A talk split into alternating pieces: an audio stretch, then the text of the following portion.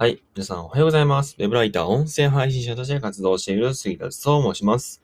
このラジオでは、普段ビジネスを勉強している高校生が、え文章術とか、音声配信とか、あと個人で稼ぐことについての発信をしております。え僕の他の SNS、Twitter、インスタ、ノート、あとブログですね。えこちらでは、えまあ、僕がラジオではながら普段、え語っていないようなことも発信しておりますので、ぜひそちらも合わせてご覧ください。はい。えっと、今日は珍しくテキスト版を用意しておりますので、えーもし、えーテキストの方がやっぱしっくりくるなとか、えー音声でなかなか学習ができないなという方は、ぜひそちらを合わせてご覧ください。はい。えっと、今日はですね、えーどんな話をしようかなと思ったかっていうと、えっと、いろいろあったんですよ、話のネタは。で、朝からこの話題を話すのもな、うん、どうなんだろうと思ったんですけど、まあ、これは大事な話だよなと思って、えー話そうと思います。えー何の話かというとですね、で YouTube のコメント欄ですね。うん。YouTube のコメント欄についての、えー話をしていきます。えっ、と、最近ですね、Yahoo ニュースのコメント欄が結構荒れとる、荒れとるという、まあ、なんと話題とか聞きつけたんですけども、まあ確かに荒れてましたね。えっ、と、代表例で言うとですね、えっ、と、生活保護受給者ですね。生活保護を受けている人は、エアコンを、エアコンなしで夏を乗り切るべきかどうかっていう、えー議論がなされてたんですよ。そういうニュースがあったんですね。で、でその Yahoo ニュースの、えーコメント欄にですね、えーまあ、信じがたい。もう一般人から見た信じがたいような、あの、コメントが多数あったんですよね。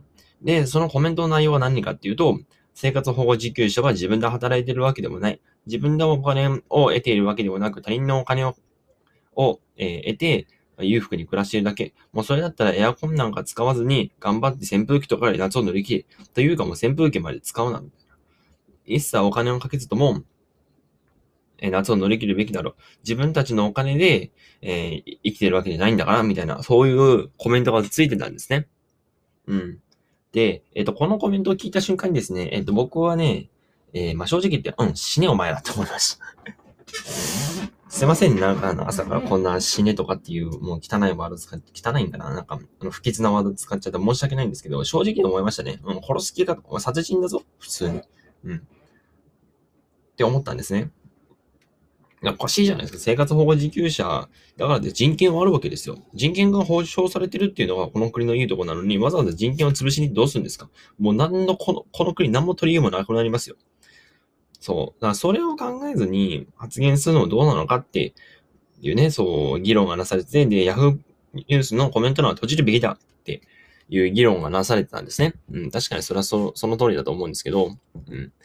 まあでもなかなかね、ヤフーからしたらコメントを見て、その滞在時間とか伸ばしたいので、まあ、さすがにコメント欄は閉じるとかなんかいないと思うんですけど、そう、だから、まああの、うーん、まあ難しいなーってコメントを規制するにしてもヤフー側の負担も大きすぎるだろうし、まあもうこうなったらメディア側が何とかするしかないですよね。メディア側がどういうニュースを取り取り上げるべきなのかっていうのを考えるべき必要があると思います。で、えっと話は脱線しましたがですね、今日のお話は、えっ、と、Yahoo ニュースのコメント欄にちなんで YouTube のコメント欄ですね。えこちらもね、なかなか荒れてるんですよ。そう。えー、だから僕はね、えっと YouTube 見るんですね、結構。で、YouTube 見て、コメントを見るんですよ。で、コメント見るってことは、えっとまあ、YouTube のアルゴリズムでいう平均視聴維持率あの、どれだけずっと長い時間見続けてもらえるかっていう、その、それが長ければ長いほどアルゴリズムが、えー、なんていうの？優先してくれる、上位に表示させてくれるので、そのおかげで、えー YouTuber の方たちは、えーそれで、えー再生時間に沿って広告とかどんどん流れていくので、それでお金を得ているっていう仕組みなんですけども、まあ、だからね、まあ、僕はコメント結構見るっていう、いうことなら、えーまあ結構、なんていうのかな、アルゴリズムに貢献してるわけですね。えー YouTuber の方たちの収益に貢献してるわけですよ。で、まあ、見るんですけど、コメント欄。最近ね、やっぱり質が落ちてるんですよね。うん。YouTube の、なんていうか、民度も下がってきてるし、質も下がってきてるんですよ。うん。もうそれはなんかかすかに思いますね。特にビジネス系の、あの、YouTuber が一時期流行ったじゃないですか。学ぶさんもそうだし、えー池早さんもそうだし、周平さんもそうだし、まあ、と、両学長とか、あと、大河内さんとかね、大河内先生とかもそうですし、まあ、両学長は今でも続けた、続けてらっしゃいますけども、池早さんの学さんは波が終わったかもしれ、終わったと思って辞めたとで、まあビジネス系が終わるってことは、その、ということはもう民度は下がるわけじゃないですか。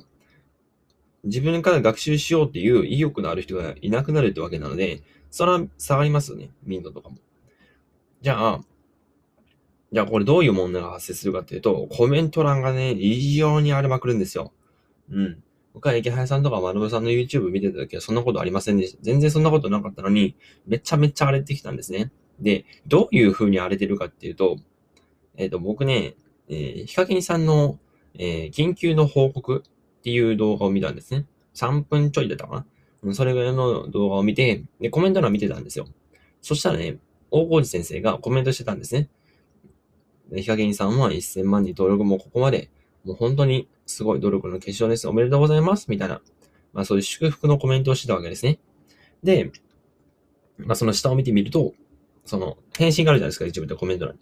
で、そのコメントの返信を押してみたら、あまず一番最初に、あの、お、なんか大物っぽいみたいな。大物っぽいから、えー、まあ、高評価をしとこうみたいな。なんか、本物やんみたいな。そういうコメントが来てたんですね。まあまあ、想定内ですよ。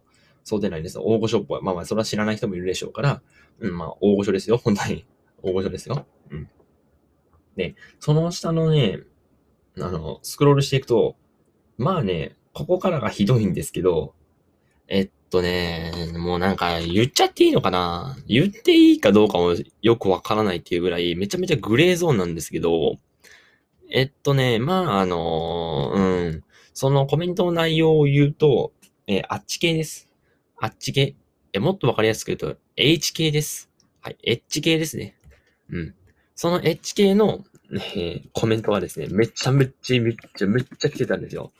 そう。で、それを見て、それを見て、あ、もう YouTube 本当に民度低いなって思って。いやー、本当に、いや、マジで、あの、絶望しましたね。いや、こんなにひどいんだと。このヒカキンさんのコメント欄ですらこんなにあれで、しかも大河内先生っていう、お金の教育を義務教育に導入することを人生の目標に掲げてらっしゃる、なんていうの、ビジネス系じゃないですか。ビジネス系の YouTuber のところにわざわざそんなコメントを貼り付けるなんて、もう正直ゴミでしかないんですよね。うん。そう、ゴミでしかないんですよ。で、まあそれを見た瞬間にね、ああやっぱり、あのー、民度下がってきてんだなーって思ったんですね。3年前とか2年前とかそんなことなかったのに、うん、まあなんか悲しいっちゃ悲しいですけど、まあ仕方ないんでしょうね。っていう感じなんですね。で、最近ね、ほんとそういうコメント増えてきたんですよ。例えばなんか、あの、なんちゃら、あの、うん、言っちゃダメですけど、なんか女子高生がどうたらこうだなとか、あと、えっ、ー、と、JC、まあ女子高生ですよ。女子、中学生か。女子中学生、女子高生が、まああっちやっちゃいました、みたいな。なんか、あれしちゃいました、みたいなね。うん。だそういう系の、それをなんか、あの、アップしたんで見てください、みたいな。で、それで、あの、で、一回押してみたんですよ、僕。その人のコメ見て、見ていたら、えっと、えー、チャンネル登録をしてしばらく経ったら見れますよ、みたいな感じだったんですね。うん。そんなリスク抱えてまでやる必要性あるのかっていうね。で、しかも、そのチャンネル登録をした後に、あの、見る時間、見れる時間っていうのはね、もうなんかもう、あの、3時間とか、もうそんぐらいかかるらしいんですよ。いや、もう長すぎだろうって。そんなリスクを抱えてまで YouTube でわざわざ見るのかもっと違うサイトがあっただろうって思ったのに、うん、もうなんか、いや、そういうバカな人がいるんですね、と思って。もう呆れた感じですね。うん。えっと、な、今ね、あの、なんかパソコンなんかカチャカチャしてる音聞こえるかもしれないですけど、今ね、その、えー、そのヒカキンさんの、えー、緊急のご報告っていう、まあ、1000万人登録行く前の動画ですね。で、その動画で、えっと、まあ、大河内先生がコメントしてらっしゃいますと。うん、やっぱ出ましたね。えっ、と、まあ、名前を伏せますが、私がなんちゃらしてる動画あげました。消消されちゃう前に早くとかね。うん。あ、やばいね。で、その下にですね、大物相談がコメント残しとこう。うんうん、本人で草。まあ、その、まあまあ、こういう系のコメントで絶対来るんです、来るんですよね。うん。では、僕はちなみに、えっと、大河先生がいつも Voicy 聞いてますって、えー、言ったんですね。そう。で、あと、えっと、この、こういうコメントもあるよ。ヴァンパイア歌いました。誰よりも前のに聞いてくださいっていう、もうアートさんのパクリのね、あの、もう、あの、ゴミ系 YouTuber、YouTuber って言ってもいいのかな？ゴミ系の動画を上げてる人がいるんですね。うん、だからこんな感じで見てもらえばわかるんですけども、もう本当にね、崩壊してるんですよ、コメント欄が。うん。めちゃめちゃ崩壊してる。で、その他のコメントも全部そうなんですね。えー、全部そう、あ、全部そうですね。うん。その他のコメントもほとんどそんな感じなんですよね。いや、もうこれ本当にね、改善すべきなんじゃないかなと思う。コメント欄ほんま閉じた方がいいんじゃないかって。それか承認制とかにするか。っていう、もうそんなレベルなんですよね。そう。あこういう、もうなんか迷惑 YouTuber、YouTuber って言っていいかわかりませんけど、まあ嵐みたいな人が増えてくると、どんどんどんどんバンとかも増えていくので、うん。まあやっぱしんどいよなって感じですね。で、えっと、結局何が言いたいのかっていうと、こういうコメントとかをしてくる人とかに、えー、まあ民度が低いと。じゃあ民度が低いから、じゃあ俺らどうする、僕たちはどうするのかっていうと、もうどうしようもできないんですよ。うん、ほっときましょうって感じ。そう。で、あの、うん、なんかもう喋ることはなくなってきた。